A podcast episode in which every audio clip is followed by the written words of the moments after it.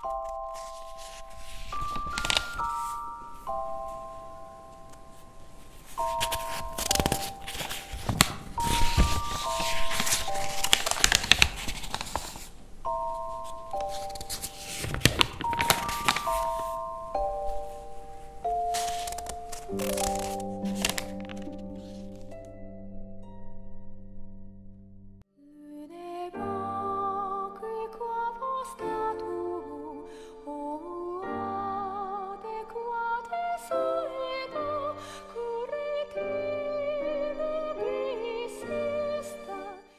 欢迎收听 G G Channel 最新期节目。好久不见，我是谢子。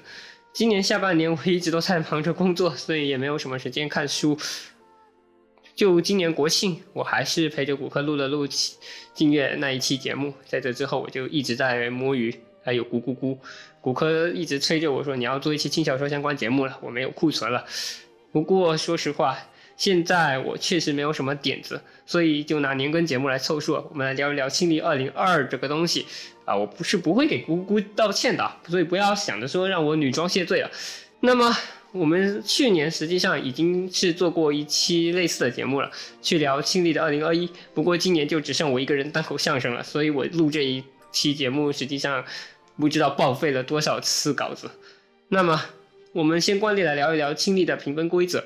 虽然去年我们已经聊过了。不过每年我都要去看一看泥潭，看一看 B 站，看一看 B 乎，然后就会发现，果然其实有很多人是规则不看，杂志也不买，书更是读的不多，然后就在那里口嗨，这也没有办法。不过作为一个优秀的轻小说播客主播，呃主持人，我也是要恪尽职守一下，虽然我讲的也其实就是半桶水。所以大家嗯就当听个乐好了。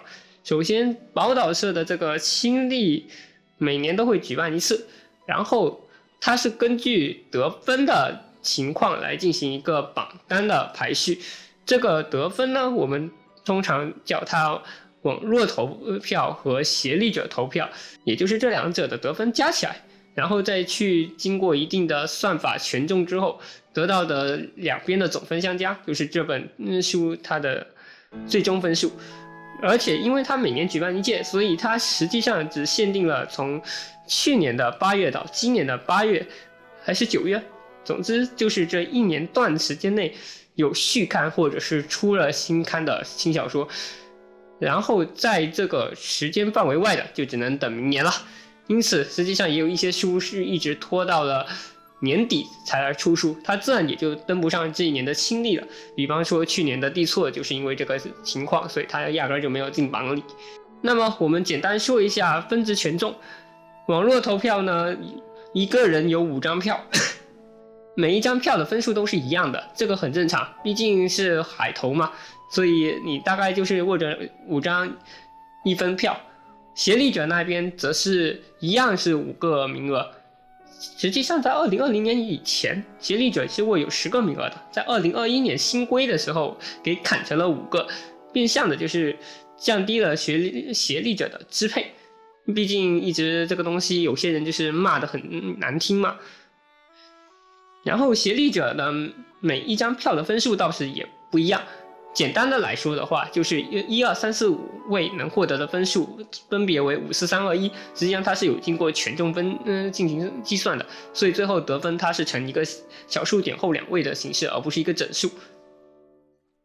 那么，权分值权重就放到这里。网络投票呢很简单，你只要上宝岛社那个官方网站，然后去投票就行了。协力者的话，则是由宝岛社。嗯，发起邀请，然后由这些受邀的人去填写这个专用的投票。协力者实际上还挺广的，他们包括了在嗯业界活跃的出版业者，比方说作家、编辑、一些自由评论家、书店的店员，然后实际上还有一些民间的，比如说。在油管上发轻小说评论的，在推特上做书评的，还有一些比较知名的大学的社团也会参与其中。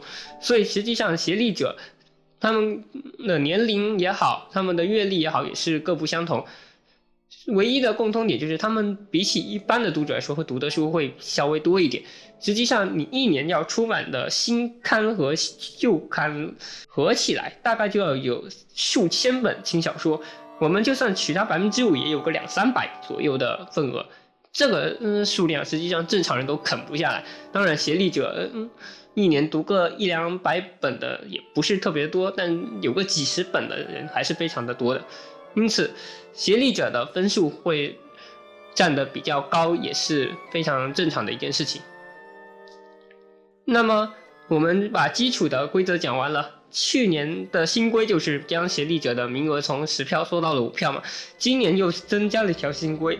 说实话，我个人觉得今年的新规它有点微妙，因为今年的新规是网络投票相关的，限定是你五个名额必须要填满。这张网络投票的，它才算有效票。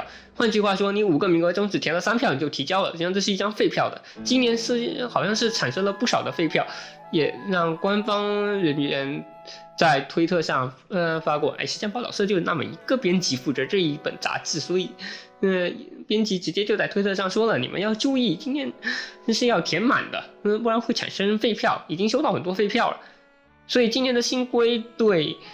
亲历榜单的影响还是挺大的，因为这样一来的话，它的商业宣传和嗯整一个大的流行趋势会更加凸显出来，已经不是用协力者的权重就能够左右的一件事情了。好处和坏处当然是都有的，好处自然是你可以更清楚看到现在这帮人到底都在读什么书了，坏处也是有的，坏处就是你看到好书的。难度大大提升了，因为这需要根据当时的题材不同，呃，重新加以辨别。那么我们聊完这个，再来聊一聊年龄比图。今年的年龄比图也有网络投票，最后一共是大约六千四百多张有效票，协力者一共邀请到参加的是九十六人。于是合计起来，今年一共有六千五百六十九人，实际上就是六千五百七十人左右这么一个参加者。然后根据网络投票，它其实也是一张调查问卷。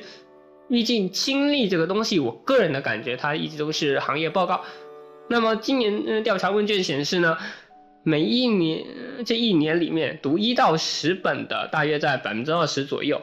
然后十一到二十五本的在百分之三十左右。换句话说，你每年读二十五本书，已经是占据了这这个网络投票的读者的一半左右，就这一半的水准。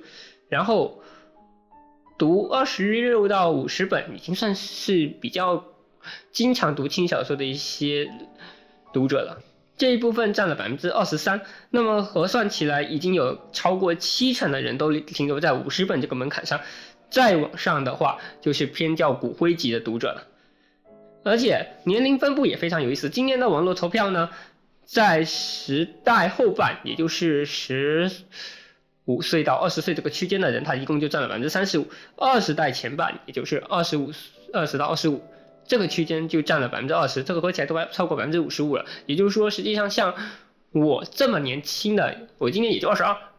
所以，像我这么一个岁数的人，实际上就已经是在这百分之五十五区间里面了。到二十六岁以后的，基本上大家都是已经社畜两三年了，在这之后的读者就会越来越少。所以可以看到，实际上今年也是年轻人的口味比较盛行，所以我们也大概可以知道今年究竟是个什么鸟样了。那么，稍微聊一聊年龄段这样的话题呢，是有助于大家能够。更加清楚的知道现在亲历它面向的一个读者群的一个口味。换句话说，对高中生和大学生来说，可能亲历今年的一个榜单会更加接近他们的喜好吧。我也不知道，毕竟我一个看了快十年书的见习社畜啊，我现在还不能叫老社畜，我还年轻，就只能够。望而生叹了，因为我实在是搞不懂现在年轻人的喜好。那么聊完这一个，我们可以先来一个惯例的报菜名了。对，我们可以先聊一聊今年最不值钱的一个东西，就是前十的这个榜单。我们可以先把文库本的这前十的榜单给说了，反正很多人也就是冲着这个来嘛。那么今年的文库本榜单也是非常的有意思啊。为了留点悬念，我们就倒着来一遍啊。那么首先第十位，Bullet Code Firefall，直接翻译过来就是枪弹代码防火墙。嗯，这个东西我英文还是不够好，反正现在我已经被这是发音荼毒了，你们就别吐槽了。那我们聊一下这个东西，我看。了一下大佬给我的一个主体评价，因为这今年我确实没时间看书，很多生肉呢我都只能去养老大佬给我讲一讲大致的剧情，然后确认一下我没有去理解错一些东西。有兴趣的话还是自己去看书，不过毕竟是生肉嘛，我估计有能力看生肉的人应该也不会听我这期节目才对。那么第十位，这个枪弹代码防火墙呢？我直接的感受就是一个 S A O 的一个代餐，嗯，刀剑神域的代餐。那么这篇小说它的背景呢，其实还是蛮有意思的。为了防止战争的悲剧，所以学校它给嗯这些学生开设了一门叫做 V R 战争体验学习的课程。简而言之，就是我们通过 V R 的沉浸式体验，然后通过游戏的方式，呃，教导学生们如何。应对恐怖袭击以及战争的残酷等等这些东西，然后主角这一行人在这一堂课上发生了很操蛋的事情，出现的实际上不是事先嗯规定好的这些虚拟士兵，嗯，甚至连人都算不上，而是一群怪物。然后为了活下来，主人公们就必须用手中的武器去一边跟怪物战斗，一边求生，而且。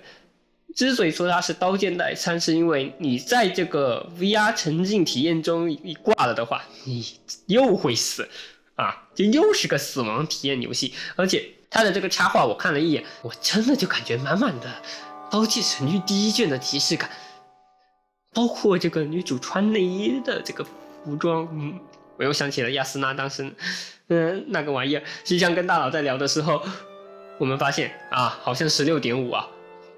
单口像是聊这个是真的有点很想让大人吐槽，但是又没有人吐槽，好难受。于是男主作为有着世界第四名成绩的牛牛逼龙傲天，他要带着呃小队，嗯，一边求生，一边打怪，一边寻找呃如何逃离出去的办法。然后他顺手就救了女主那一队，呃，他跟女主还是有点孽缘的，然后也有呃交往啊。或者说婚约啊，这么一层关系在，反正这个故事就非常的 S A O。实际上，在后面这个设定主要揭露开来的时候，我就觉得虽然不算成熟，但是作为 S A O 的代唱来说，他已经发挥的非常好了。不过坦白讲，我还是不太喜欢他这么一种走向，就是。嗯，虽然我个人也很喜欢说吃点刀子啊，这部作品里头也确实死了一些配角，不过总体而言还不到我非常想看的那个水平啊。起码这个简介我就觉得很 S A O。好，下一个，好，第九位来了，时不时会用俄语撒娇的隔壁桌的艾琳同学，作为令和本年度新作。最大卖的恋爱喜剧，这个玩意儿它终于还是上了青历的前十。我之前的节目中曾说过，这个玩意儿要是真登上了青历前排，那绝对是业界要完的节奏啊！看来业界是真的要完了。那黑屁其实只是我的个人喜好，作为第一卷就。发行十万，第二卷二十万，第三卷已经到了三十五万大关的恋爱喜剧，它确实配得上这个套娃娃的称号，因为我确实也看不到能比这玩意儿卖得更火的。虽然从总销量来看，它现在还是比较示弱的，但是在第一卷开始就能卖那么多，并且是之后一直维持这个增长速度的，实际上还真没几本。实在是怀疑本届读者的叉 P。虽然作者他曾经说过，他写的也是比较商业化的作品，也就是说，他对自己的写作质量和现在的名次稍有落差是心里有数的。我实在是想不明白，为什么会有这么多人喜欢这玩意儿？除了真的拒绝不了某某口画的女人之外，我想不到别的原因。然后，然而有一个特别有趣的东西，一会儿再跟大家聊，就是某某口他在今年的画师榜上实际上也没排进前五。那究竟是什么原因呢？啊，我只能说这届年轻人真的口味有点怪，我一个老年人已经开始了解不了解不过来了。总之，白毛 J.K. 这玩意儿是，虽然我再怎么黑屁，也是建立在我对恋爱喜剧是有一个自我己的审美价值观上的。但是从几千本新刊中砍那头部的几百本，再从中砍到前十，它还是非常。有底力的一本书，所以对这些工业糖精比较喜爱的朋友去看一下这书，应该是不会亏的。就是啊，至少它插画能舔。我对这书的内容确实有点过敏。哎，不过默默画的女人是真的强。好，第八位，侦探已死。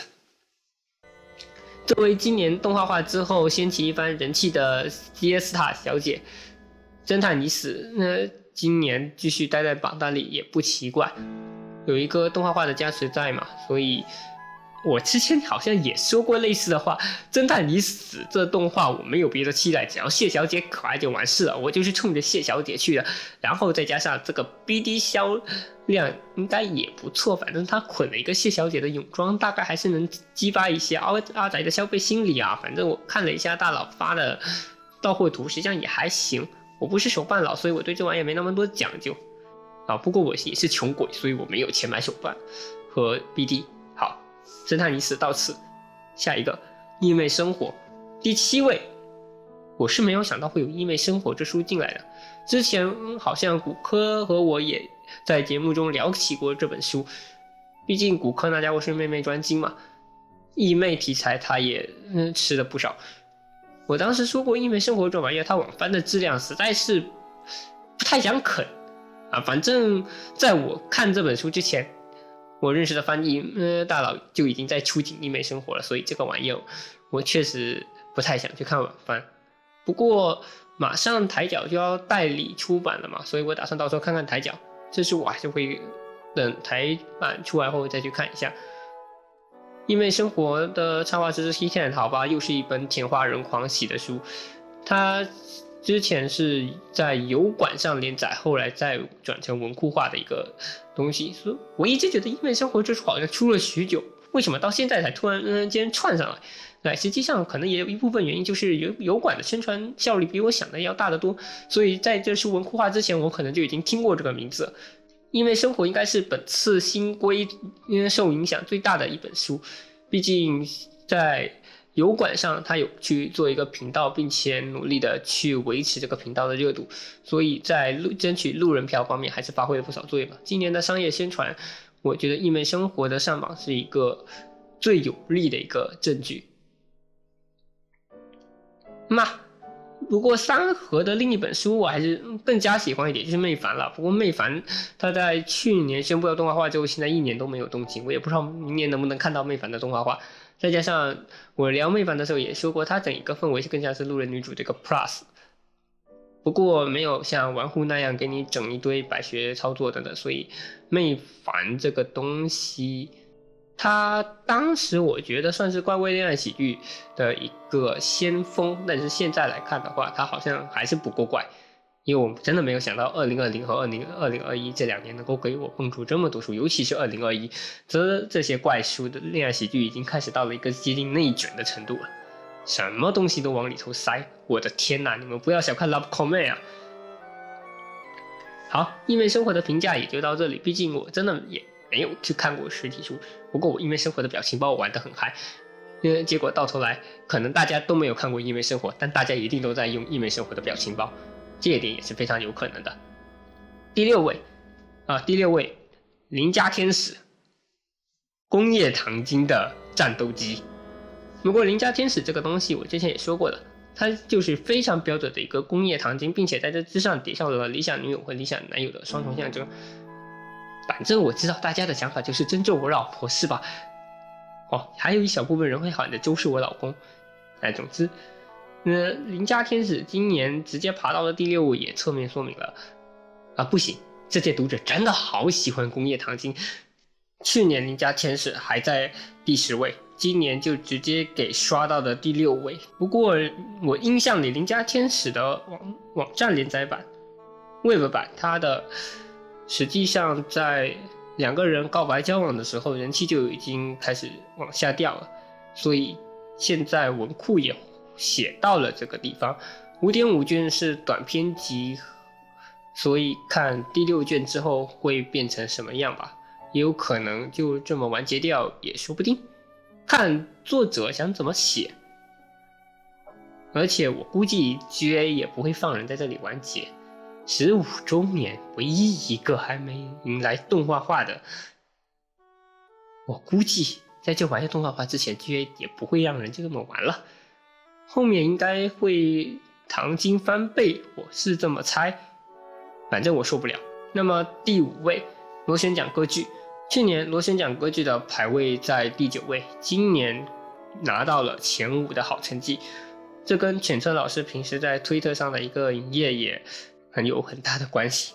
我是这么想，反正倒是挺有乐子的。螺旋桨歌剧，我在去年的节目里说过，它主要是一部抗美的战记小说。毕竟看简介也能大概猜到它是一个什么风格。不过在这两年的连载里面，它还是整出了不少新活。现在这本书已经完结，所以有能力读生肉的朋友也可以考虑入手去读一读了。虽然它需要一定的历史和战争知识，啊，不用问为什么没有人烤肉，这个东西是不可能有人烤肉的。以现在的一个读者趋势来看，我估计这玩意烤出来只会被骂、被延上，然后被举报，然后翻译收工，一条龙服务到底。那螺旋桨歌剧就是我现在。云道的知识里面最大的看点在哪呢？就是在于它这一个航空战的一个描述。这个空战实然是非常有意思。我以前一直以为是那种吊着热气球的飞空艇之间的战争，但是根据读过的人的描述来看，它实际上是能够浮游于天空的船之间的战争。所以你能看到有在空中进行对轰的鱼雷战，还有冲角，嗯。冲角这个东西，实际上就是在船头装的那一个用来破坏船体的那个独角兽一样的玩意儿。鱼雷就算了，你甚至还能看到冲角，所以这个玩意儿实际上它是有一定的乐趣在的。这套系列现在已经完结，不过我也没有打算会再去看，因为我的深肉知识和我的底蕴都不足以说去啃这么一部偏较硬核的战机小说。那么来到第四位，含羞草的告白。作者是邦木米老师，邦木米老师之前已经出过两本非常有意思的书，一本是以福岛太郎，一本是以福岛太郎的故事为原型的《夏日的隧道》，另一本是《昨日的春天》。实际上，《昨日的春天》我到现在还没有读，就是因为我今年实在是很忙，根本没有时间去读。《夏日的隧道》我是在去年的夏天读过了，他在那一届前年那一届的。亲历上拿到了第八位，因为名次实在是不错，所以他出台版的时候我也就买来看了一看。总而言之，《夏日隧道》这本书呢，它非常的像一部电影。好巧不巧，它终于在今年宣布要拍电影了。这书会剧场版化，然后在明年的夏天上映。有兴趣的听众们也可以关注一下。我当时在读《夏日隧道》的时候，就觉得它是一部非常完整的电影剧本。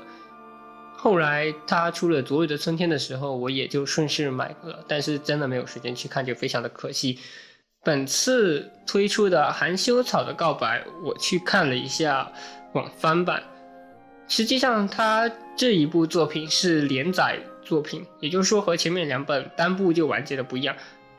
可能会是一个比较长一点的故事，那么实际上读完第一卷的感受呢，非常的微妙，因为《含羞草告白》这一部作品，它的主要描述对象是男主角的基友。首先，地点还是在乡下，然后男主有一个运动全能、长得又中性好看的完美基友，然后在某一天，男主角看上了女主，他跟女主角之间交换了联系方式。搭讪的非常开心，好了，到那天晚上，男主和女主通完电话之后出门散心，真的是嗨的睡不着。然后他就发现了一件惊天地泣鬼神的事情。好吧，我说的有点夸张。总之，男主的世界观那打开了新世界的大门。他看到他的基友穿着 J.K. 的衣服，嗯，他穿着女装啊。当然，这不是说基友是伪娘，而是一个更加复杂的存在。就是跨性别者，这两年日本也是对 LGBT 这一方面特别关注，像呃修罗里头熏是跨性别者这件事情，也是一时又是不知道哪个脑子抽风就搞出来的玩意儿。平板读到是很直接的，就是把蕾丝的部分写作百合的恋爱喜剧，这个倒还正常一点。到八木迷老师在这里又开始整跨性别者，也就是 T 基友，他就是一个内心认为自己性别是女，而生理性别是男的一个存在。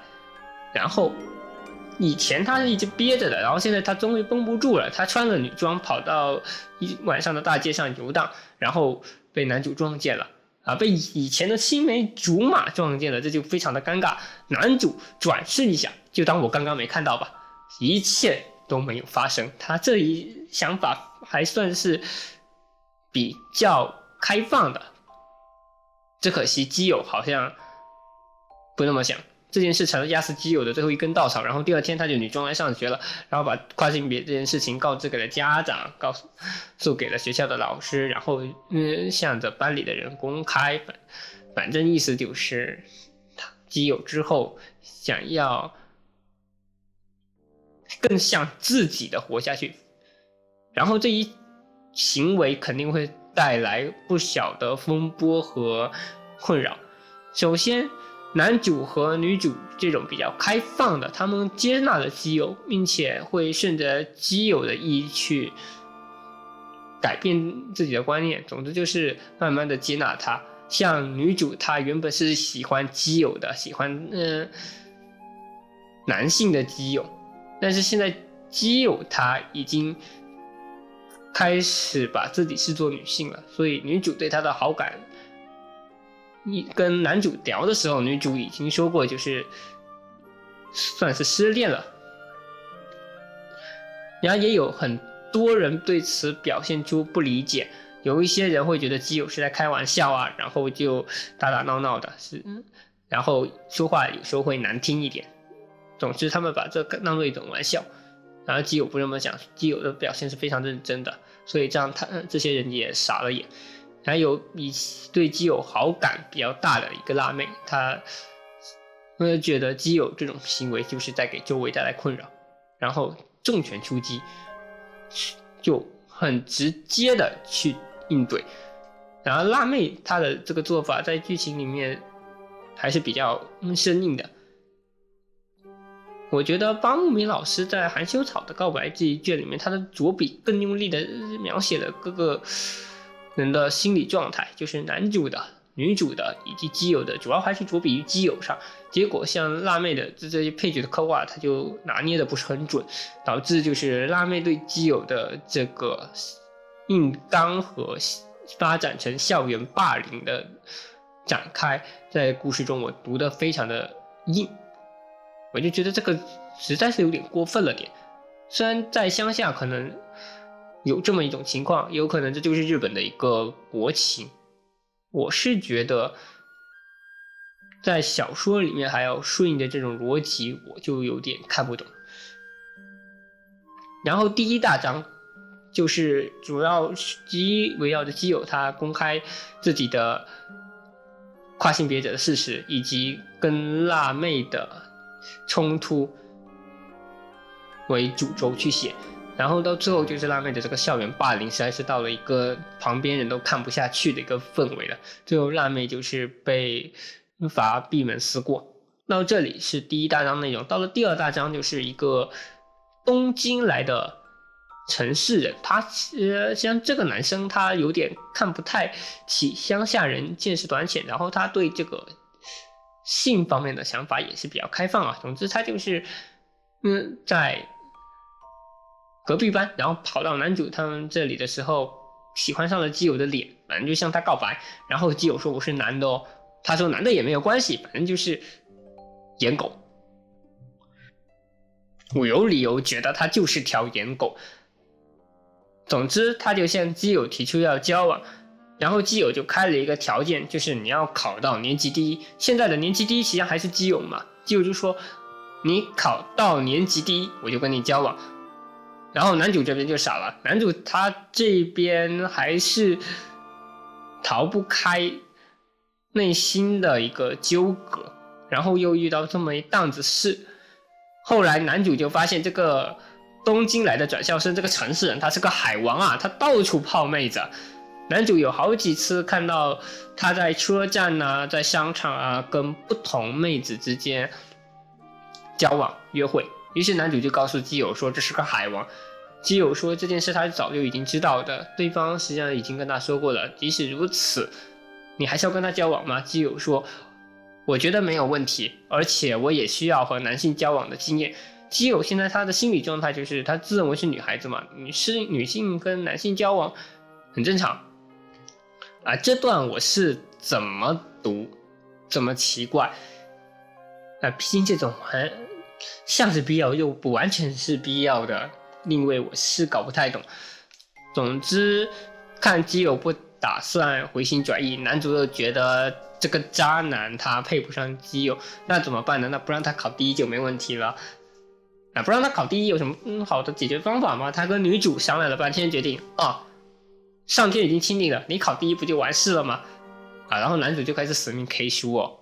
男主的成绩其实也还算好，但是要拿第一还是蛮难的。于是女主就叫来了她的闺蜜，跟男主开学习会，呃，纯学习会，不用想太多，这又不是后宫。还包括了第一章里面跟基友起冲突的辣妹，辣妹的学习居然还算不错。于是，在多重帮助下，男主准备充分，好上战场了。第一天答题很顺，第二天他开始发烧，于是后面两天的考试他基本就是顶着发烧考的，考的也是非常的怎么说？按他自己的描述，就是已经不知道在答什么了。不过，在一边发烧答题的时候，男主他想的是，他对海王都市人说：“我无法理解你这种跟各种女孩子交往的海王的想法，你这不符合正常人的道德规范，你这很恶心。”而实际上，他在发烧答题的时候，脑子里却突然嗯跑出了这么一个念头：他对都市人说的这番话，跟辣妹觉得基友这种跨性别就很恶心，本质上好像是相同的。他就一边怀揣着这个念头，一边答完了题。然后到了放榜的那一天，果不其然，男主拿了第一。阻止了都市人的海王邪恶计划，然后人家就这么说了：“我考腻了啊！”对，这个都市人他居然考腻了。这个东京人他最后两科根本没写，交的白卷啊！看到这里，我实际上就感觉就非常的无法理解，有种你准备充分，然后一拳打到了海绵上的那种挫败感。你就算是正常的让男主发挥，然后踩狗屎运的赢了，那也可以。可是为什么偏偏就是让这个东京人他交白卷了呢？这个人他虽然确实很反复无常，他就是凭着乐子一来了，我就泡个妹子，我觉得很有趣，我就跟基友告白，他是这么一个乐子。然后实际上在考试里面那么搞，还是有点让人觉得非常的不适。不过总之阻止了邪恶的。海王计划，男主他们一行人的作战也算是大功告成，基友他就绷不住了，基友，呃，之前向男主吐露了些许的好意，导致了两个人之间拉开了距离。然后基友这个时候他绷不住了，他是嗯，应该说你为什么要为了我而这么拼命？然后他就跑了，男主去追，一一路追到天台的那扇门前，又是一个标准的告白场景哦。然后基友就向男主告白了，然后亲吻上去。到这里，第一卷结束。所以我觉得，不管是第一大章还是第二大章，它的一个矛盾都过于的生硬了。虽然他想表达东西，我已经清楚的理解了。第一章就是精准的表现出普通人对跨性别的一种不理解、一种厌恶，这些都是正常的一些反应。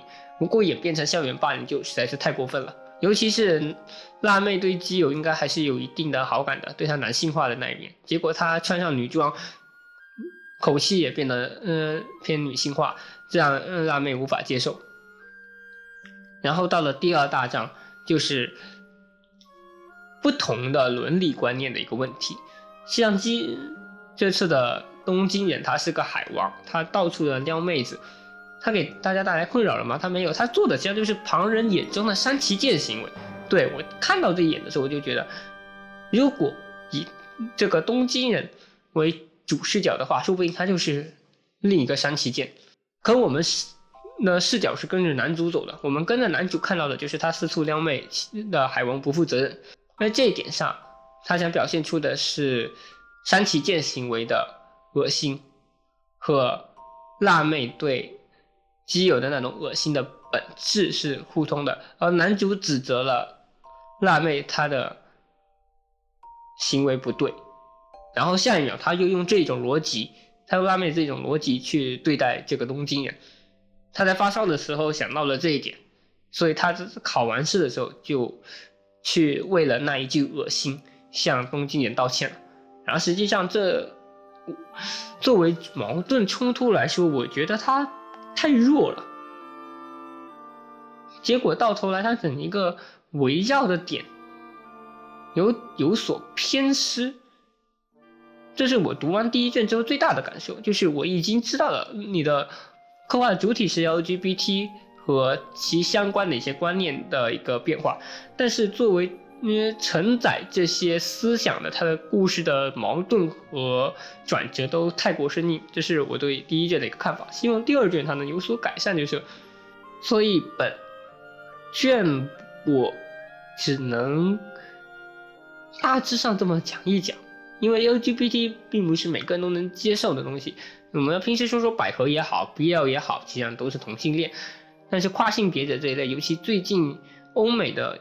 一些人权运动也好，都在围着这一块搞出一些特别奇葩的瓜和问题，所以我估计国内很多人对这一面的话题也不会有和善的态度。我个人的话，对这一些人的想法，就是你是个人类，就我还是用这种认知去对待你，因为在我这边的个人主观里面，性别是。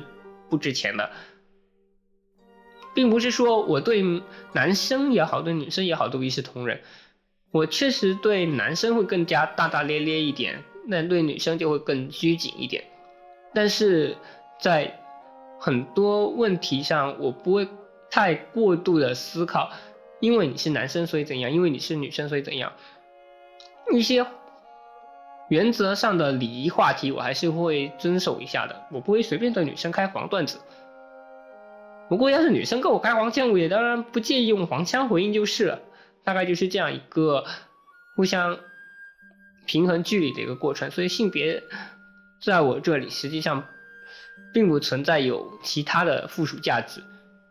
这就导致现在的一些性别对立，其实我完全看不懂，因为大家都是人类，怎么能？嗯，搞出这么一堆乱七八糟的事情呢？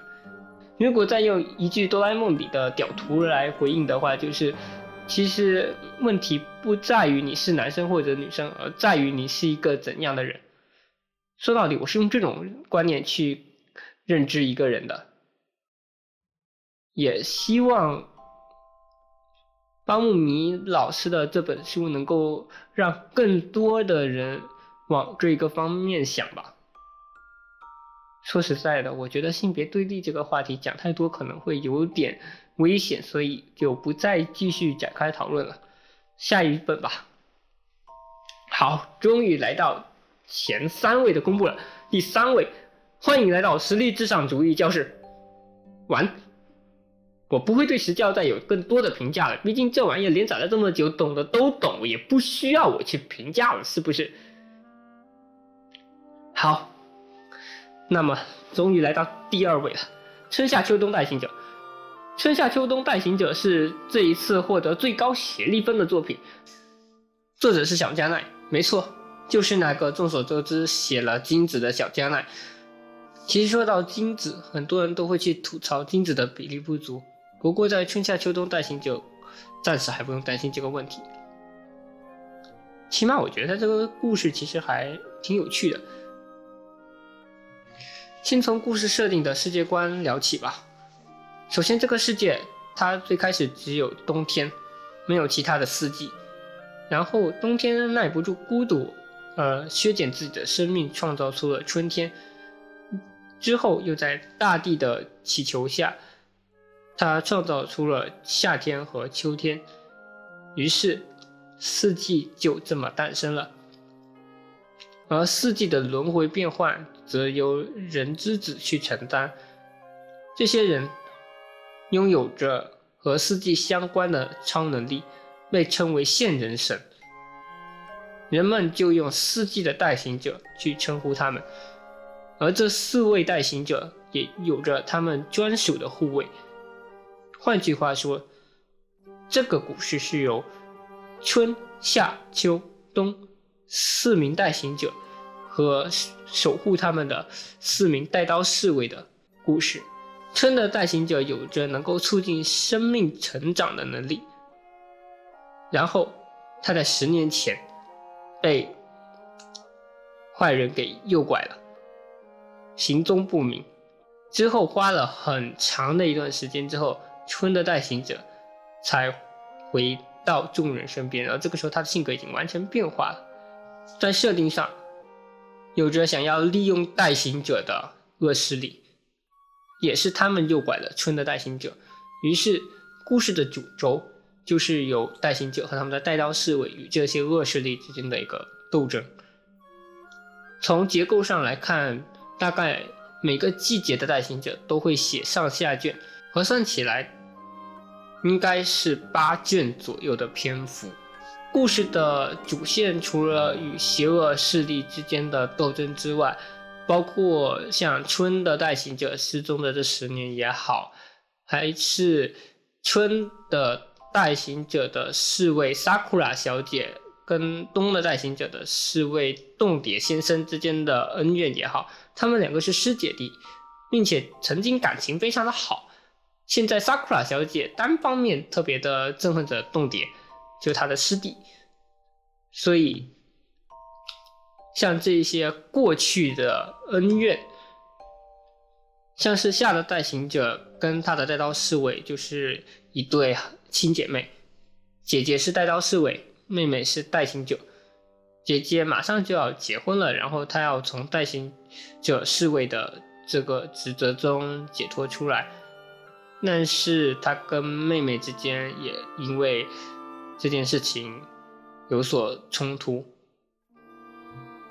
然后秋的代行者那一对就是在养崽，有点像养崽。秋的代行者年龄非常的小，是个正太，然后他的侍卫又是个看上去就非常锐利的不良先生。总之，这两个人之间也是一对。非常有趣的主仆，主要的视角就是像他们这些代行者之间的关系啊，还有侍卫和代行者之间的关系为主体展开，倒是很像金子中的部分套路，就是那种以人的感情和细腻的关系距离作为基底来讲述故事，不过有着主轴的话，我觉得应该会比金子要更容易吸引人才对。既然小加奈小姐的这部《春夏秋冬代行者》以两卷的篇幅拿到了协力者的最高分，我想在这一方面绝对是不落人后的。毕竟能够从他们读的那么多书当中专门挑出这一部来跟千岁叫板，那么自然也有它的道理。那么也终于来到了新历二零二的第一位，但就气血瓶中的千岁同学，啪叽啪叽啪叽啪叽啪叽，恭喜千岁二连冠！虽然这个结果我是不太意外，不过对一些人来说还算意外的，因为他们认为盛夏秋冬代行者还是有那个实力去影响到千岁的，嗯，夺冠的，甚至有些人还是挺想看千岁失冠的嘛，毕竟千岁。作为恋爱喜剧来说，还是不，还是难免会有一些人对他抱持有意见。再加上第六卷他交了一部非常厚的砖头，但最后的结果来看，众人又回归到了起跑线上。实际上，第六卷现在还没有到我手里，所以对于能够影响到千岁名次的这个第六卷，我还是暂时不想说太多。那么回过头来讲讲。这一年来，千岁给我的一个印象呢，比之前来讲还是要稍微丰富许多的。一开始他的第一卷给人一种非常锐利的感觉，他直指了阿宅的一些要害。啊，说的直接一点的话，他就是第一卷在骂阿宅。但是到了第二卷，他又展现出了另外的一个层面，并且在二卷、三卷、四卷当中，他都。给大家展现了什么叫做精彩的个人角色回。到了第五卷的时候，西湖的败犬地位又更加深入人心。反正我知道很多人都想 Q 一宿英里里，西湖现在已经惨的和英里里一毛一样了。我逐渐理解了为什么有些人会这么喜欢迫害翟离和喜欢翟离，真的就是越迫害越爱。我现在越迫越迫害越觉得西湖小姐真的好可爱。啊，西湖女士，我们还是要喊她女士。在这五卷当中，实际上给我印象最深的是每个人之间的一个角色的完善性，以及千岁他这一个人，从最开始给我一种他能解决所有问题的英雄感，到了第五卷，当问题发生到他自己身上的时候，他没办法解决，他给出了一个非常渣男的答案，导致挨了海的一顿暴揍。我觉得这一点上。能够让我深刻的感受到，他其实也不是神，他只是一个普通的高中男生啊。其实，在到这一点上，千岁给我的好感，嗯，是不减反增的。因为如果他一直都维持这么一部英雄的样子的话，我觉得实际上还是有所欠缺的。像这样有所吃瘪，才是我个人最喜欢的一种剧情展开。到了第六卷中，基本上是内田优空小姐的力挽狂澜了。然后也重新再给了西湖争取的机会。其实这一方面的话，会讲到一些恋爱观上的东西。有兴趣的听众朋友们可以听一听我们在恋爱商谈会中的那一期节目，我讲的可能要比现在这些要嗨得多。单口相声我实在是提不起情绪来。好了，最不值钱的部分我们就这么讲完了。那么我们顺路来讲一讲前。二十，然后实际上前二十的话，就会有一些大家都有所印象的作品了。像第十一位就是拖油瓶，拖油瓶，拖油瓶这一次被拉到了十一位。这样第十二位是 Love Time 哦，限恋，嗯，限恋不行。是谁决规定了现实里不能有恋爱喜剧的？这部作品今年还是没有挤进前十，我是觉得不太满意。实际上，如果真要说的话，今嘎嘎嘎文库的恋爱喜剧一直都是以怪味出名的。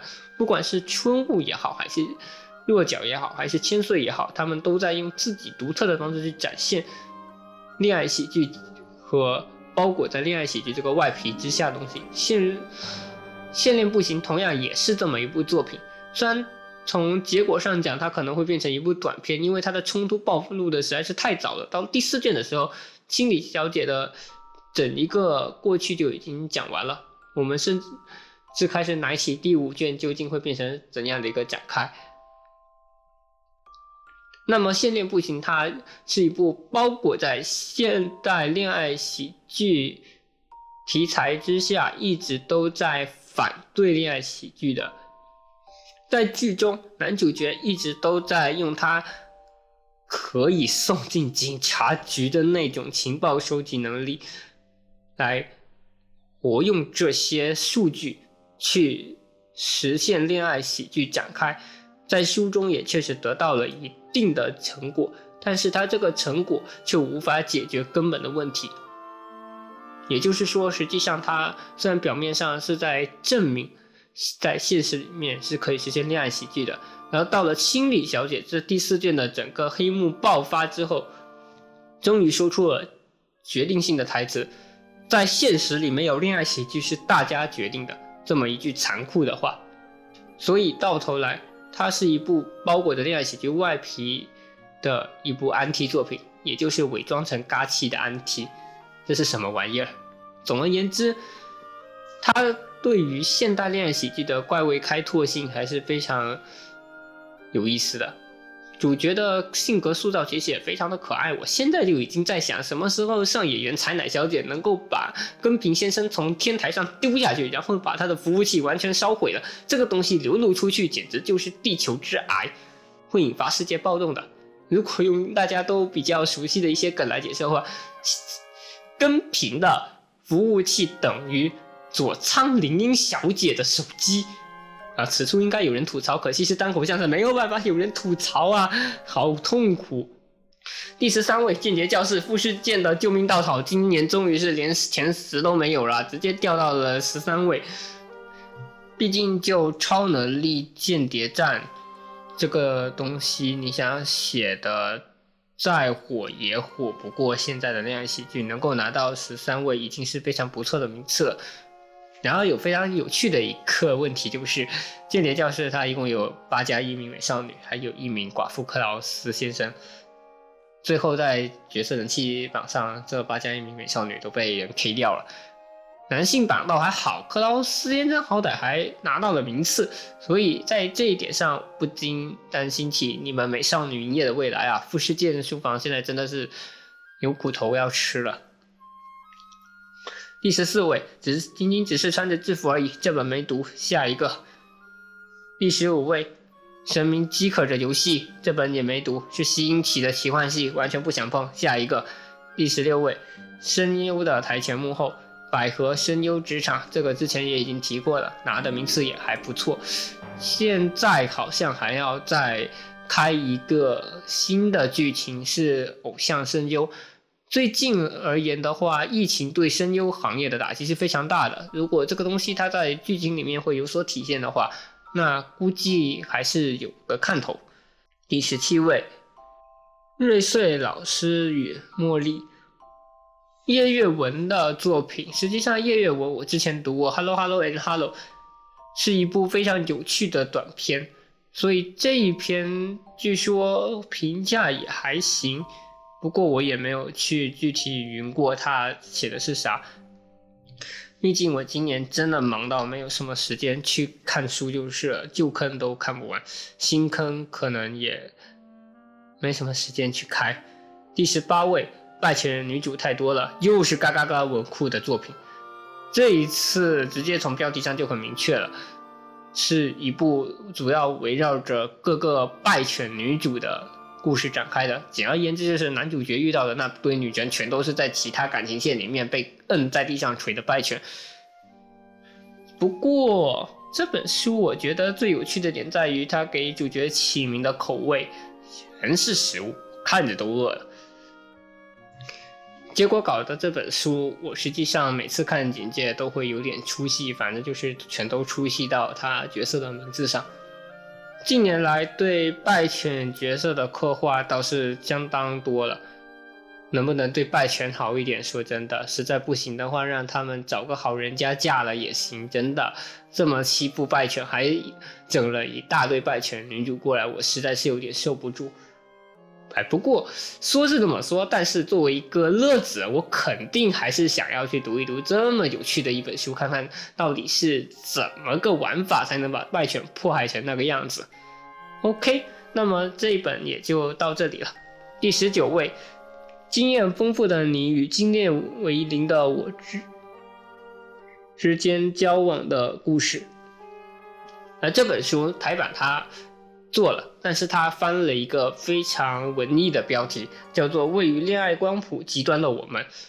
我不知道翻译究竟是想避雷哦，还是想耍文艺哦。总之，它这个玩意儿标题起的实在是有点浮夸。然后我们来聊一聊这书的基本剧情哦。首先就是讲了一下女主的留言，女主是校园中的美少女，是那种辣妹，就是金发、烫卷、巨乳、短裙，就这么一种标准的形象。然后留言中就是女主她经常跟男生交往，然后又很快的分手，然后又说她很好上。就经验非常的丰富，男主角是那种比较阴沉的男高中生，平时就跟三个基友一起聊游戏主播，这一点倒是非常贴合现在阿仔的一个日常生活，所以我觉得作者应该年龄不是非常的大，可能和我差不多二十到二十五岁之间，他写的这些梗都比较偏较流行，然后又比较贴近现现实生活就是了。那么故事说到他跟两个。基友在口嗨，然后就定下了一个惩罚游戏，然后男主理所当然的输了。于是两个基友就跟他说：“你要去跟你喜欢的人告白。”这个时候男主又情窦初开，对女主的印象特别的深，于是他就鼓起他的熊胆子去跟女主告白了。然后女主就非常淡然的说：“我们交往吧。”因为在女主的女主的。在女主的恋爱观当中，我们可以先交往，然后从普通的喜欢变成恋人之间的喜欢。基本上来讲，他就是那种比较顺从对方的那种类型，然后会一点点的去积累这样的好感度，所以他很容易接受别人的告白。只要这个人的印象不是特别差，并且他自己有抱有一定的兴趣和好感的话，那么他就会跟对方交往。然后在这种顺从过程中，就会慢慢被 PUA 到上床的关系。他自己的父母又是那种从初中交往之后就一路到结婚生子。虽然后面会说他的父母已经离婚了，不过这个父母的经历对他的影响就是会给他一种说恋爱观会比较开放一点。然后男主是那种处男，所以交往的那一天。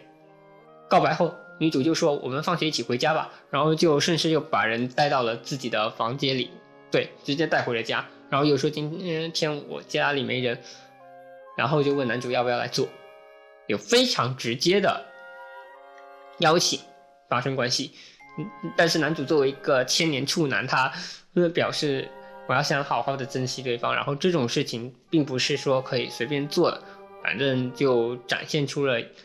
一副处男该有的姿态，然后女主就觉得很有趣啊。后来他们也没做成，不过倒是散那散步谈了谈心，然后从男主的视角出发，跟女主谈了这么一段，最后两个人就有了一个共识，就是当女主觉得他们的关系已经发展到了可以做更亲密的举动时。也就是说，并不是说顺应着男主的要求，而是女主自己觉得已经到了这种时机成熟的时候，他们在更进一步的交往。实际上就是这么一段对话，我将之评价为剃须青春版，没有剃须那种蛋疼的社畜与 J.K. 之间的身份差距，也没有那种说神代的引人。争论的道德与法律之间的尺度问题啊，虽然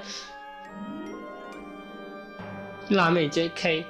以及嗯告白后立刻上垒这种行为在本子里也非常常见，不过在这一次的轻小说里面整出来也算是有点剃须那种感觉，所以到头来我将其评论为 T 恤青春版，最大的原因就是它没有了那种大人之间的立场问题，而是两个小年轻人之间你情我愿的一种距离之间的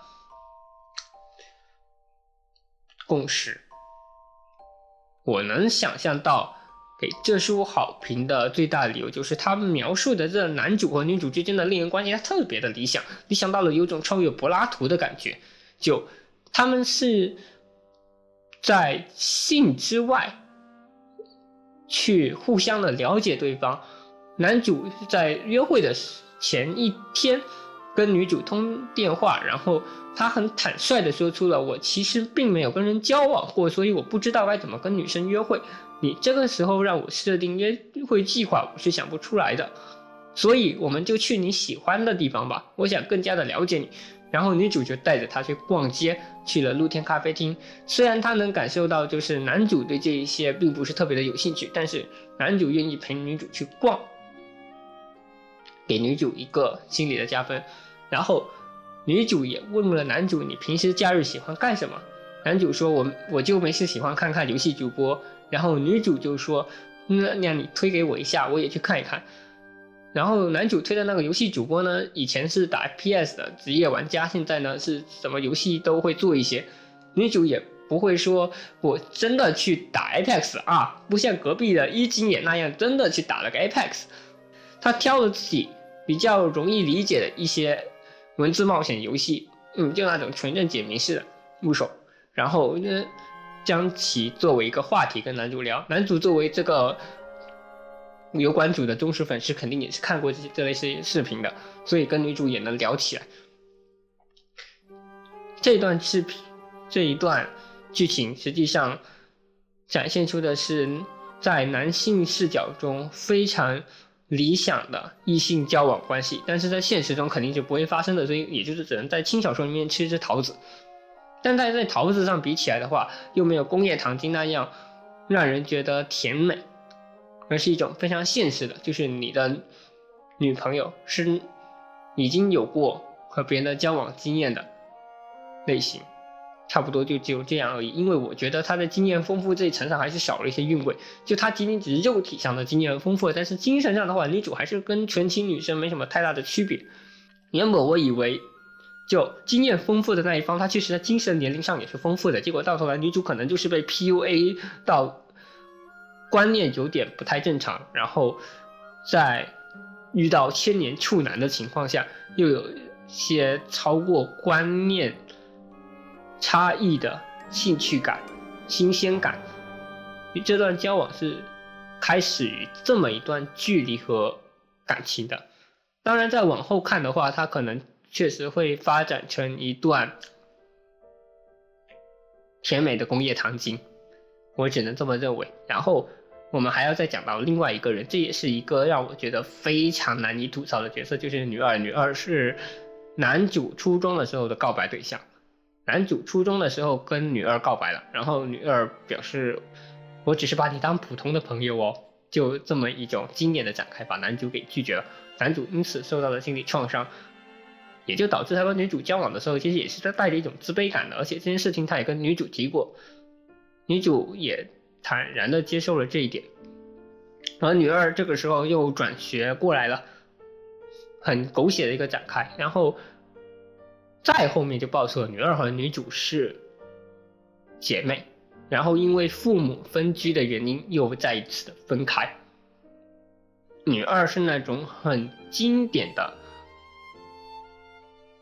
心机婊，她是通过伪装自己和善的面孔来获得大家的支持的那一类角色，因为她从小就有一种好的东西也好，父母分居时的感受也好，反正就是他觉得他嗯的东西都被他姐姐夺走了，姐姐独享了嗯众人的宠爱，然后他就什么也得不到，这么一种非常心机婊的思考方式，然后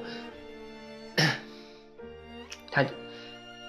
他来到新的环境之后，也是用他那一套方针笼络了大部分的人，除了男主。因为男主这个时候不但有女朋友，而且因为男主初中的时候跟他告白被拒绝，有 PTSD，所以他的这一套唬不住男主，就非常的生气。然后他发现男主和女主交往之后，又非常的气不过，决定要来抢人。哇操！我觉得这个问题绝对有海空路的成分存在。你妈的，海空路你害人不浅！而且女二她在后半段剧情中就造留言去污蔑女主。男主和女主本来是秘密交往的，因为男主觉得很容易给女主的评价抹黑。就本来女主就被众人传成那种很容易上的婊子，然后实际上女主虽然是个纯情女主，但纯情女生，但是她这一方面的事实倒是不假的，所以跟男主这种阴沉的人交往，在舆论上算是一个比较不利的结果。因为女二的这件事情，他去抹黑女主，说是四处 PV 别人，然后嗯笼络。男生骗取钱财，男主就气不过了，就当众跟女二互怼，然后就说女主现在跟他是在交往。女二这个时候就已经感受到非常的不爽了，后来他就想要横刀夺爱了。这里到第一卷结束，结果到头来我看这一本书我就看得非常的生草。如果说去年的媚吻是亲力毒药的话，那么今年。今年这一本也绝对称得上是一本毒药。你们每年都要投一本毒药出来是吧？我还特地去看了一下，今年这本协力的投得分还挺高的，也不能说高，反正就是协力比嗯网投的分数要高，说明实际上也不是所有的日本人都能接受这种东西。有时候就是一堆想看暗锅的人给他投上去了，我觉得有点可以理解。因为我确实也有这么一层乐子存在，不过你要搁我这讲的话，我大概还是不想把这种东西推到大众眼前，我自己看个乐呵就完事了。然后第二十位是八六，八六今年有动画化的加持，但是实际上它已经够火了，而且动画现在三天两头的话。遇到各种各样的原因造成的停播也会影响各位的一个节奏，但是因为清理的截止时间是在秋天，所以基本上不会受到这一方面的影响。哎，最主要的原因还是因为八六它已经动画化了，有点火，所以协力也不会给它分。到头来靠如多网投的话，恋爱喜剧又占据了绝大部分的票数。以这种原因来想的话，八六待在二十位还是有它的道理的。那么前二十位我们就在这里讲完了，来解决一下。很多人在这次新历榜单的阅读中遇到的一些问题，实际上我今年去看了一下，发现这些反馈要比我想的要更深糙一些。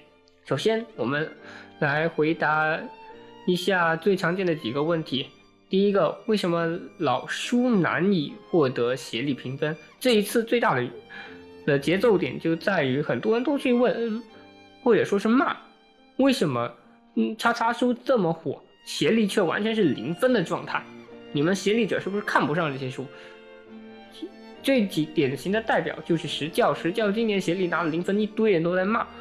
然后我今天去统计一下，实际上像石教拿零分之外，小书痴今年也是零分，侦探已死是四分，八六是十分，Rebuild World 在建立世界也是零分，R 一零零分。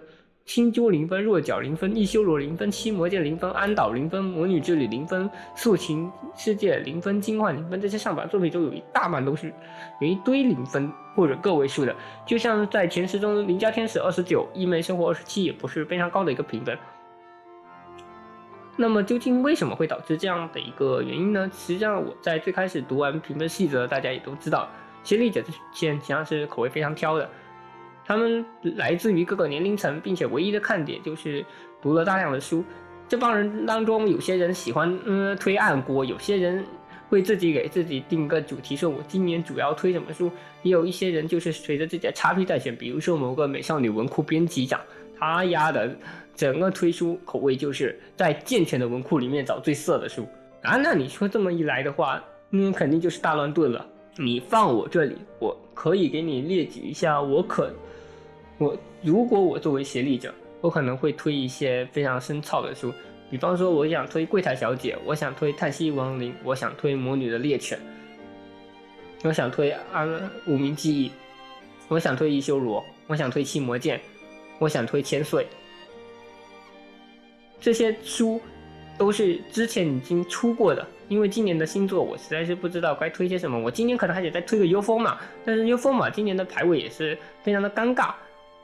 那么我既然有这么多想推的书，那么我为何还要再给已经出了老长篇的并且有大量人气的这些书浪费自己宝贵的协力票呢？没有完完全没有那个必要。你协力力者的分数大多都是丢给新书的，像我今年可能。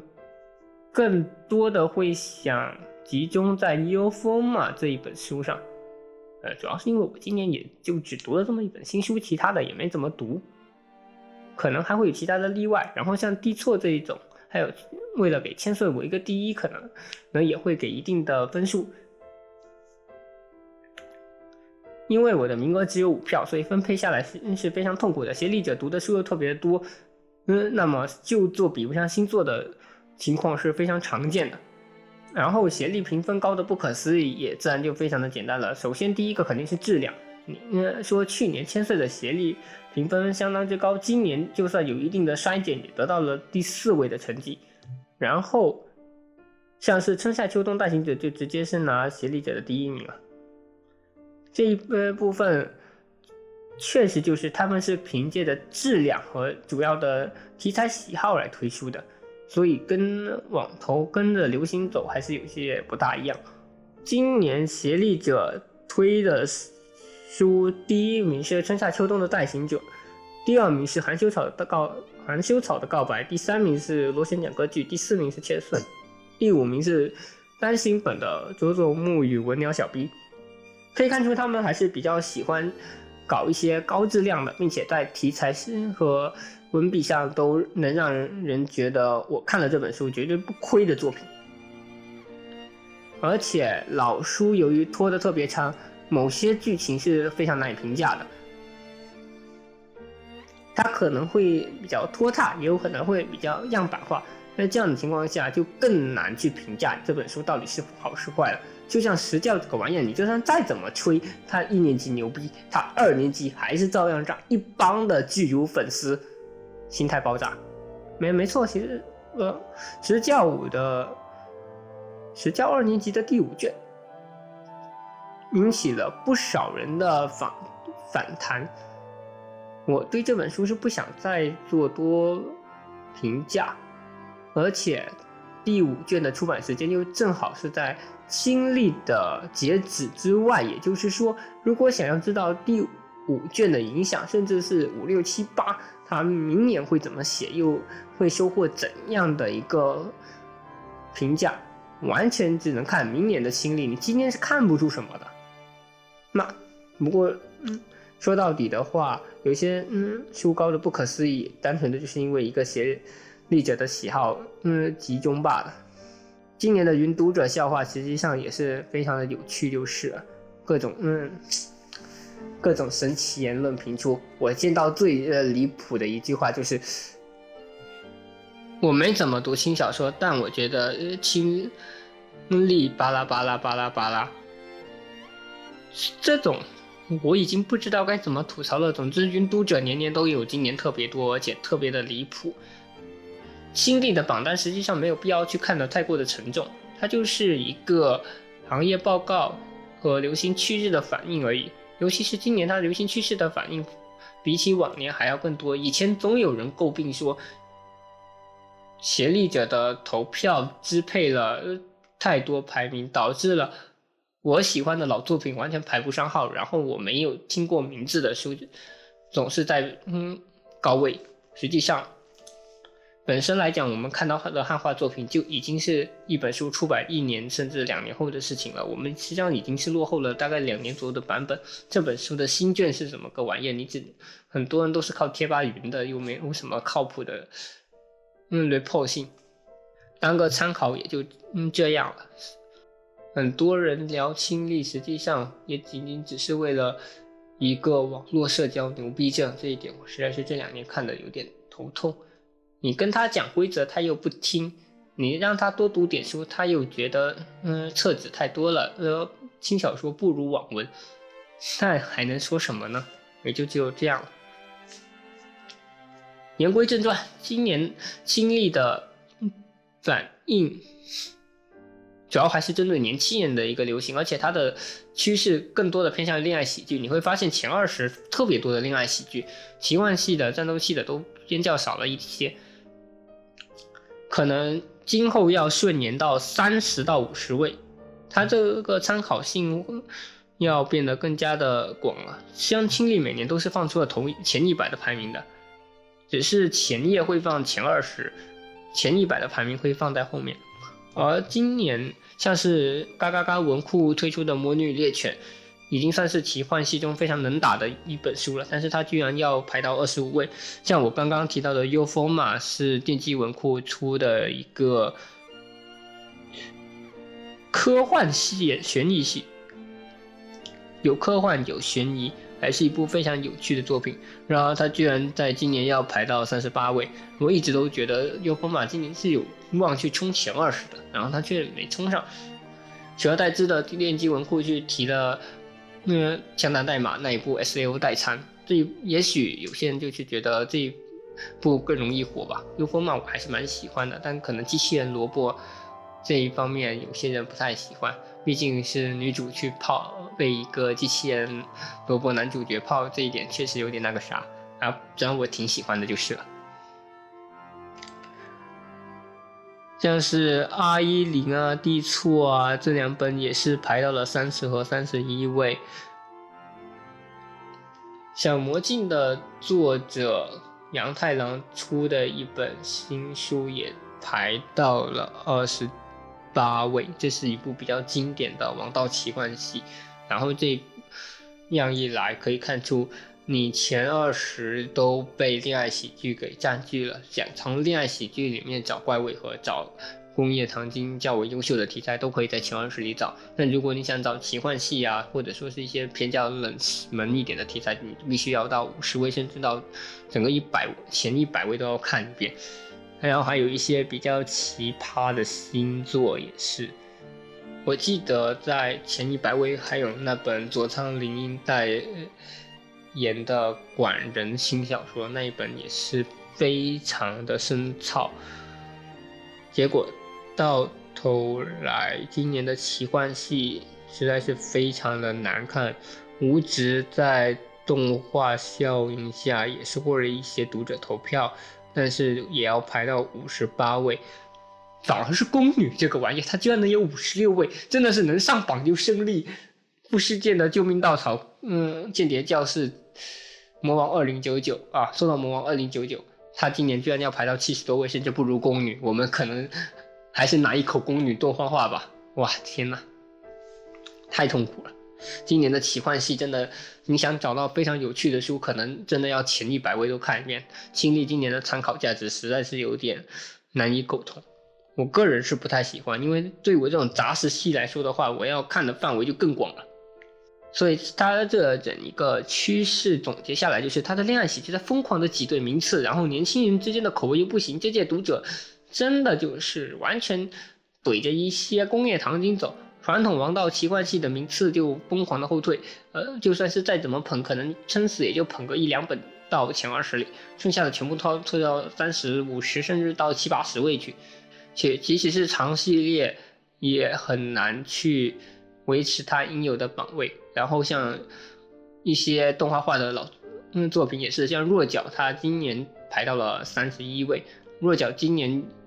一月的动画化，然后他出了第九卷，但是配合动画化的第九卷药实在不够猛，可能因此协力者更多的想把票数集中给同题材的千岁啊。虽然我觉得弱角和千岁还是有一定的不同的，但是是勉强算是同质题材二选一的话，是我我也会考虑将这一票送给千岁，而不是送给弱角。因此今年弱角的榜位也是大幅的下滑，五九简直要喊操你妈！毕竟他还原本想要争取亲历第一的名位，结果被千岁给 NTR 了，之后就一蹶不振了。那么现在这本亲历杂志的信息量更多的就集中在专栏方面了。之前我是不打算去聊专栏，是因为本来综合部门的。题材有就已经是非常的广阔了，因此只要随意的提几本的话，基本上大家都会有个参考。但是现在的话，由于上下分层过于严重，所以到头来专栏反而就成了一个主体。是的，那么我们来聊一聊嗯他的专栏吧。今年的专栏其实。拉出了一百五十八部作品，基本上都是在榜上没有排进去，但是非常有趣的，像是一些嗯狗粮作啊，然后还有微笑语类啊，然后还有百合专题啊，然后还有暗语，暗语非日常的，又有职场的，冒险与旅行的，战斗幻想的，异世界慢活的，还有黑暗嗯嗯的世界战嗯嗯。战绩系的、战乱嗯命运的，然后还有少女风的，这些全部都罗列了出来。像是一些狗粮系的嘛，我们就可以来聊一聊岩佐藤啊。岩佐藤这个东西，我今到现在还是非常的喜欢。毕竟比起工业糖精来说，岩佐藤给人的感觉就更偏向于。年轻的少年少女之间的恋爱，而且很多都给人感觉，作者怕不是真的把自己的过去经历给写成了新小说。反正我估计原度肯定有过去的女人，至于这个过去的女人是佐藤还是鸭尾，我们另说。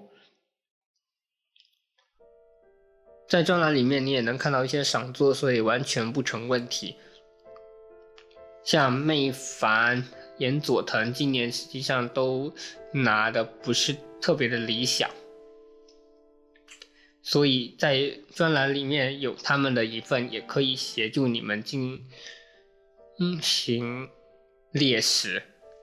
那总而言之，这一边我觉得专栏的信息量可能还要比榜单更有参考性，毕竟大家都是根据题材来。选择自己喜欢的轻小说，而不是跟我一样，嗯，看啥读啥。因为我这种杂食系的人，其实接触下来感觉是非常的少的。很多人就是是对某些题材情有独钟，尤其是现在以工业糖精和狗粮称道的话，就更是如此了。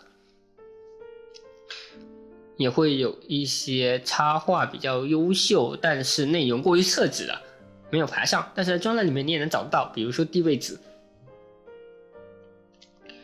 然后还有，像是男女友情这一本，男女友情这本我也是非常的喜欢，主要是因为这本书跟我个人过去的一些展开很像。我不是现充，我没交过女朋友，但是曾经有过某位女性跟我说出了和日葵小姐差不多的话，虽然那是场愚人节玩笑，但是我在看到日葵小姐。那句话的时候，我破防了。我防御已经很高了，但是这种猝不及防来一手，我还是有点撑撑不住。所以这一本上的话，我觉得就非常有意思。虽然我不会把那名女性带入到日葵小姐里面，但是而且日葵小姐也谢的不像话。也不像是我认识的那名女性，所以没有任何问题，我可以当做虚构完全去看待，没必要和现实搅在一块。所以像男女友情这一本，我也是非常推荐你们去看一下，虽然对败犬有点不太友好哦，嗯，女二实在是太太惨了，每年总要出现一两个适合大戏配音的女二，怎么办？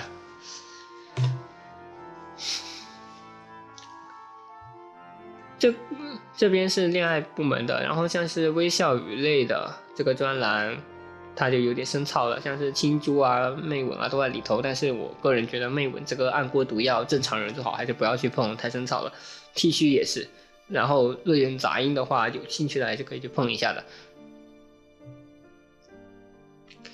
像是弱角也在里头，这一个专栏里头的赏作就会有点多了。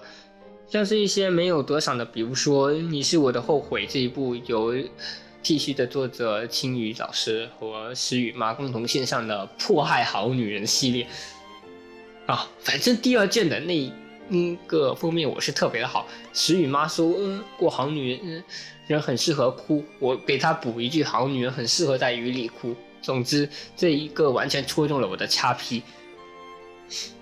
然后还有像是你的青春，嗯，不需，嗯，需要我的吻吗？这一嗯部也是非常的有趣。嗯，不，虽然这句话不是我说的，是我喜欢的那个大佬说的。我有朝一日也想写出和他，嗯，嗯，相似的书籍评价，可惜我现在的功力还远远不够到家。嗯，这位大佬也是今年的协力者之一，所以，嗨，我还只是个废物就是了。你，像是结语书也分在这里，野村美月老师，我的神。好，下一个。像是百合专题，青音力也是有收录的。像是杰高百合、安导都在这里头。平板读经典的新书还是非常有趣的。然后还有像是蟹粉毛啊，蟹粉毛这一本书，嗯，实际上台版也没有出，但是感觉全天下的百合厨都在读蟹粉毛，我也不知道为什么，也许就是因为蟹粉王真的很蟹吧。然后另外一本。转生王女与天才大小姐的魔法革命这一本已经有出台版的第一卷了，读了之后我也是觉得非常的有趣。像那像这样子这些简要介绍的这些专栏，他们都有各自案例的上榜的和不上榜的作品都有，比较适合一题材喜好看书的人去看一看。这一点我觉得还是可以挂包票的。那么简单的介绍完嗯专栏之后，我们再来聊聊今年的协力清单。今年协协力清单也是一如既往的生草，我大致上看了几眼的话，搞事情的都有，五个作品全部填的恋爱喜剧的也有，也有那种说因为自己的口味已经渐渐跟人不太一样了，像是一些社畜的话，他们填的也会。比较有所出入，所以今年的协力清单还是一如既往，你能看到非常多的暗锅。比方说，甚至有人推了绝对不会嗯交的嗯的傲娇，还有有有人推嗯佐仓小姐的那本管人书，也有些人比较正统一点，他就会推千岁，然后还有律师老师与茉莉间那样子比较。高质量的书，所以协协力者他本身的头发也是五花八门的，也有些人会去投药物少女，去投嗯月光下的异世界之旅，去投 魔猎，对，还真的还有人会去投魔猎，所以他们本质上会推的书也是五花八门的。到头来，嗯，协力者他们只是读的书特别多，但是他们读书的喜好也是非常因人而异的。就算是有协力者投了那么一两本老书，在权重分的计算下，最后可能回到零分的可能性依依旧是非常大。在这一点上的话，还是不要太过的纠结。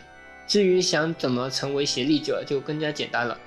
麻烦以年为单位，高强度的在推特或者油管发布书及相关评论。只要你写的。相对比较有营养，那么还是很容易被选中成为协力者的。那起码人家会给你发邮件，是不是？你所以就灵活的运用油管和推特吧。只不过这个前提当然是建立在你读了大量生肉书的前提上，所以到头来还是一个语言门槛的问题。有能力去读生肉的人，自然也。到头来也不会去太在意侵略这个名次问题，我是这么想的。那么我们回过头来，来讲一下年龄层的投票榜。实际上我去年也说过，这些分榜比总榜要更加的具有信息量，而且也能看出你不同年龄段。的人的口味究竟是什么？你总不能让我一个二十岁的老狗逼去跟那些高中生一样去体验工业糖精，我已经做不到了。可能我的口味还要更偏向于二十后半的那些人的口味，因为我确实是比较杂食的一派。那么今年十几岁的人，他们主要的票数集中在第一名是石教，这个是自然的。石教这几年其实就没有落下过，也是前三的守墓人。我们后面还可以期待他继续保揽前三，就一直三到进殿堂，也有可能不进殿堂。第二名是千岁，这个也很自然。千岁这嗯，除了第一卷在骂人以外，第二三四卷到五六卷都是非常优秀的恋爱喜剧剧情。你就算抛弃了千岁的内核，实际上我专门去做书评讲千岁的一些内核，不过也仅限于我自己个人的一些理解。你就算抛弃这些东西，它依然是一部非常优秀的恋爱喜剧。你加上了这些，它就是一部带有着非常有趣的内涵的恋爱喜剧。所以在这一点上，千岁想在十来岁的人当中收获人气是非常非常轻松的。现在千岁拿了亲历第一之后，福井展开的巡回展示中，我能在展览馆看到 J.K. 哦，我当然是通过照片看到的，但确实就是有 J.K. 在。逛千岁的展览馆，这就说明他在男生和女生当中都有着一定的人气。第三名是侦探已死，这个也很正常，毕竟动画化开播了嘛。到第四位是邻家天使，第五位是俄罗斯 J.K，这些都很正常。到第六位异妹生活，那么全他妈是恋爱喜剧。第七位是间谍教师，看样子美少女也还是有成功的嘛，嗯，至少十几岁的人还是吃你这一套。的八位拖油瓶，第九位是拉呀拉呀，第十位是青珠。哎，十来岁的口味实际上还是和现在的高中大学生，也就是比较年轻一点的二次元，都非常相似，说明中日吃鸡口味相差是不大的。那么我们来到二十岁吧，二十岁第一名依然是石教，第二名依然是千岁，第三名变成了异妹生活，前两位名次不变。到第三位异妹生活开始起来的原因呢，应该是因为二十岁这一代人更喜欢逛油馆了。我觉得现在应该没什么差别，但是异妹生活它在二十岁当中有一个比较高人气，有可能是爽哥那句话：我们他妈的单身太久了，现在。因为看一点桃子都觉得眉清目秀了，工业糖精又呃不太喜欢，而像这种带着一点异妹感的，可能更合口味也说不定。而第四位却是再造一世界 （Rebuild World），说明二十来岁的人其实还是对奇幻系的那还是有一点点兴趣的。而且你看后面第五位是邻家天使，在二十来岁当中也是非常的有人气，现在大学生也非常的喜欢。但第六位你看一修罗就起来了，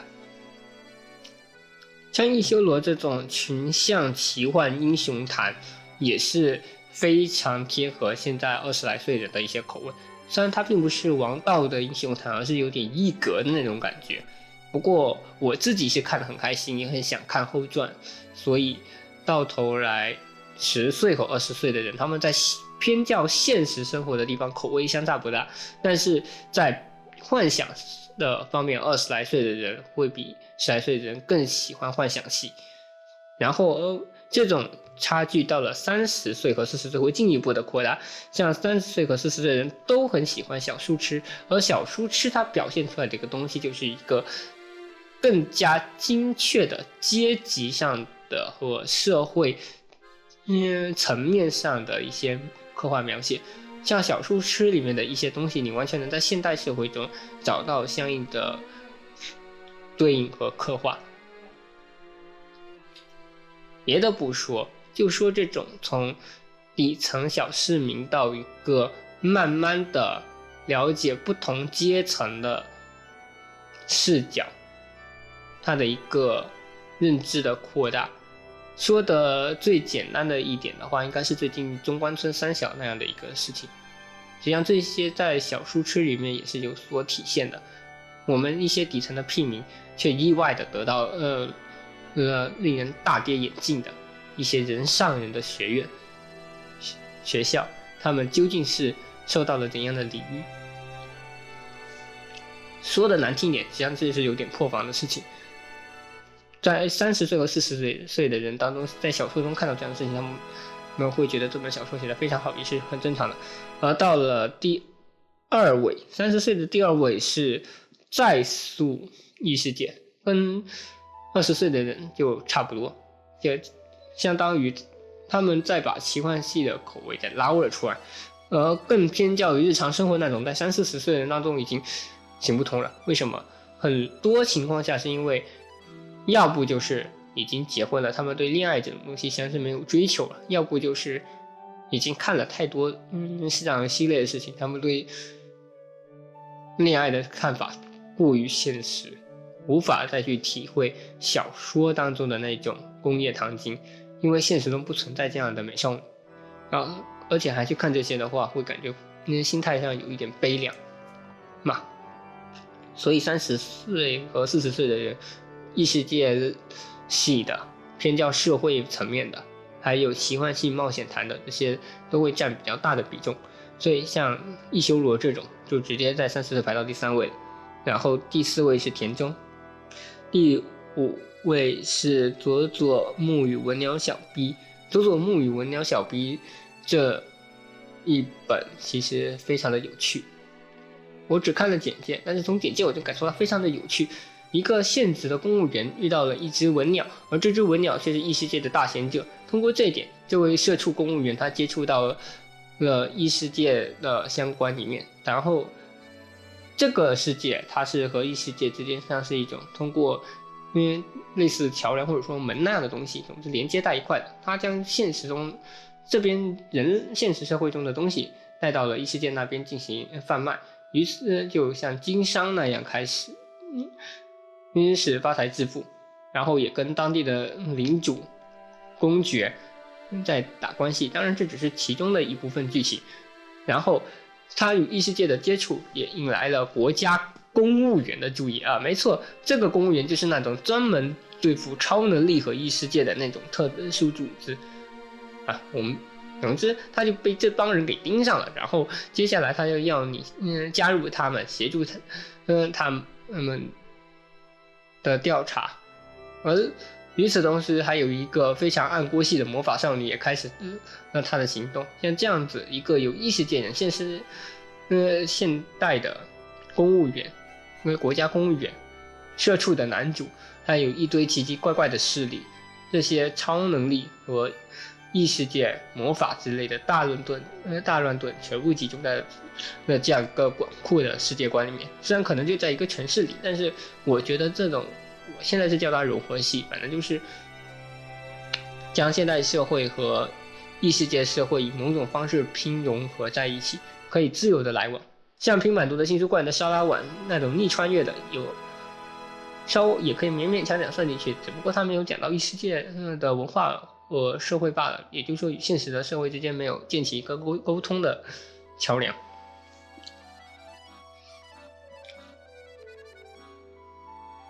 然后像千岁在三十代中也得得到第七位，这也是为什么千岁他的评价会相当高的一个原因，因为千岁他所写的光光仅仅。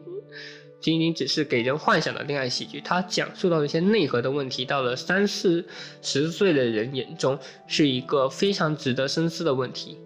像是在第二卷中，它其实讲到的是女性优越对暴力的那种恐惧，实际上也是现在我们经常能在女权呃中讲到的一些论点方针。他们就是在强调说女性。嗯，面对男性的暴力是非常的脆弱的，这一点实际上这是一种客观的事实啊。总之，他第二卷中也蕴含有这样的一面。第三卷中，他就讲到了明日姐的志大学志愿，这一点其实就跟我们高三一模一样。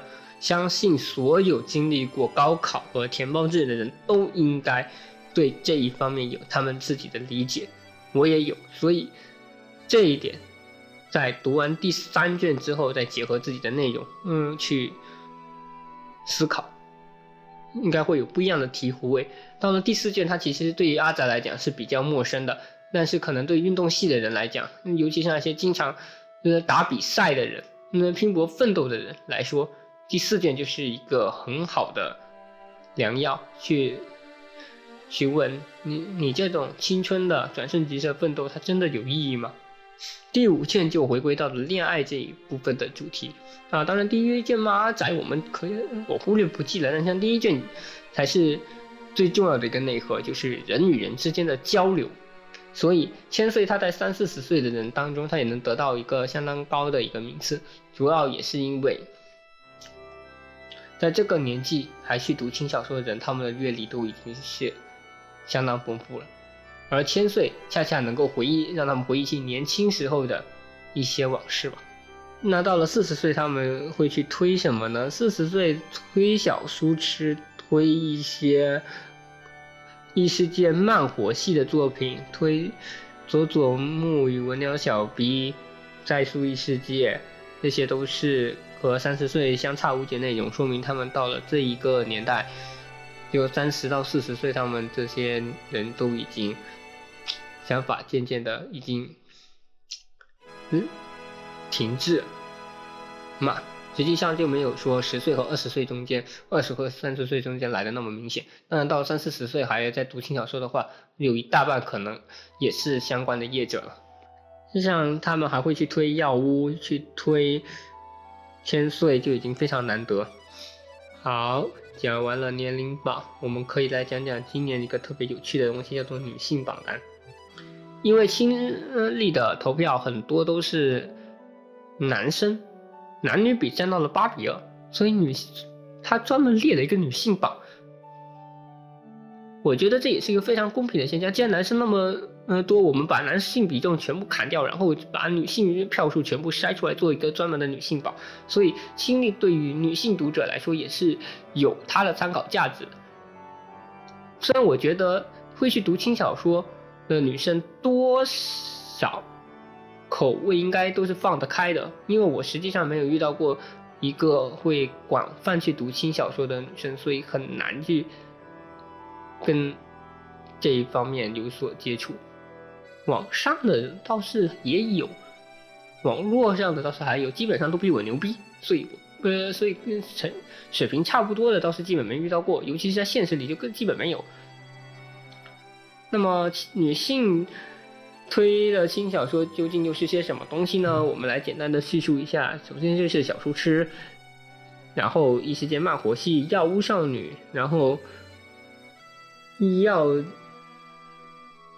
物与魔物的解雇理由，然后还有石教。石教对于嗯女性来说，好像人气也是非常之高。然后八六也是，实际上八六在男性读者当中的评价基本上是走下坡路的，这一点我曾经也解释过，因为八六它讲了一些军国政治的一些比较宏大的世界观，会比较戳男性的口味，还有就是机甲战嘛。但是实际上的话，这一些在越往下的刻画中就越加的淡薄，甚至嗯有些自相矛盾。这那些男性比较喜欢的地方，其实并不是安利小姐想写的。安利小姐她主要的口味可能还是更集中于男女主之间的这一段郎情女爱，这反而是女性读者可能比较想看到的东西。所以女性的榜单中，八六的排行其实不算低。然后他们也会推一些奇奇怪怪的恶意大小姐的作品，这样是。一些共通的地方，像《Unnamed Memory》无名记，无名记这本像男女都会看得非常的开心，谁不喜欢看嗯那提下这只猫呢？总之，嗯，这种单纯的王道嗯奇幻系的纯爱作品，应该大家都会比较喜欢就是了。而且像千岁也会排到十一位，阿依零十二位，安岛十三位。其实这些都说明，侧面说明这些作品在女性当中还是相当的有人气。我的一位女性朋友是，她不喜欢阿依林，更准确的说，她不喜欢嗯蔡月萌，但她喜欢拉姆。像这样的一些针对特定角色的癖好，可能也会导致她将一部作品给提上但不至于跟饭圈一样闹得那么火，因为女性读者在轻小说里面玩饭圈这套的基本上是基本可以说没有。我估计接下来两年也很难久，因为这个实在是太难了。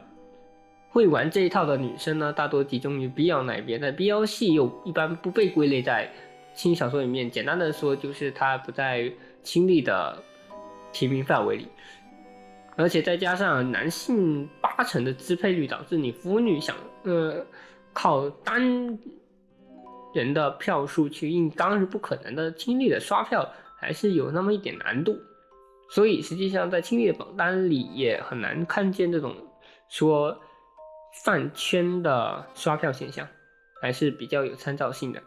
而且到到越往后会越加有趣的是，有些人居然还会投《间谍教师》和《一修罗》啊，《一修罗》这部作品为什么在女性中会有这么高，会有到达十八位的人气？我觉得也只是因为，可能这帮女性读者确实口味有点偏颇。啊，只能说你都呃有空在心理上投票了，估计大家的口味都多或多或少有点病，我的口味有点病。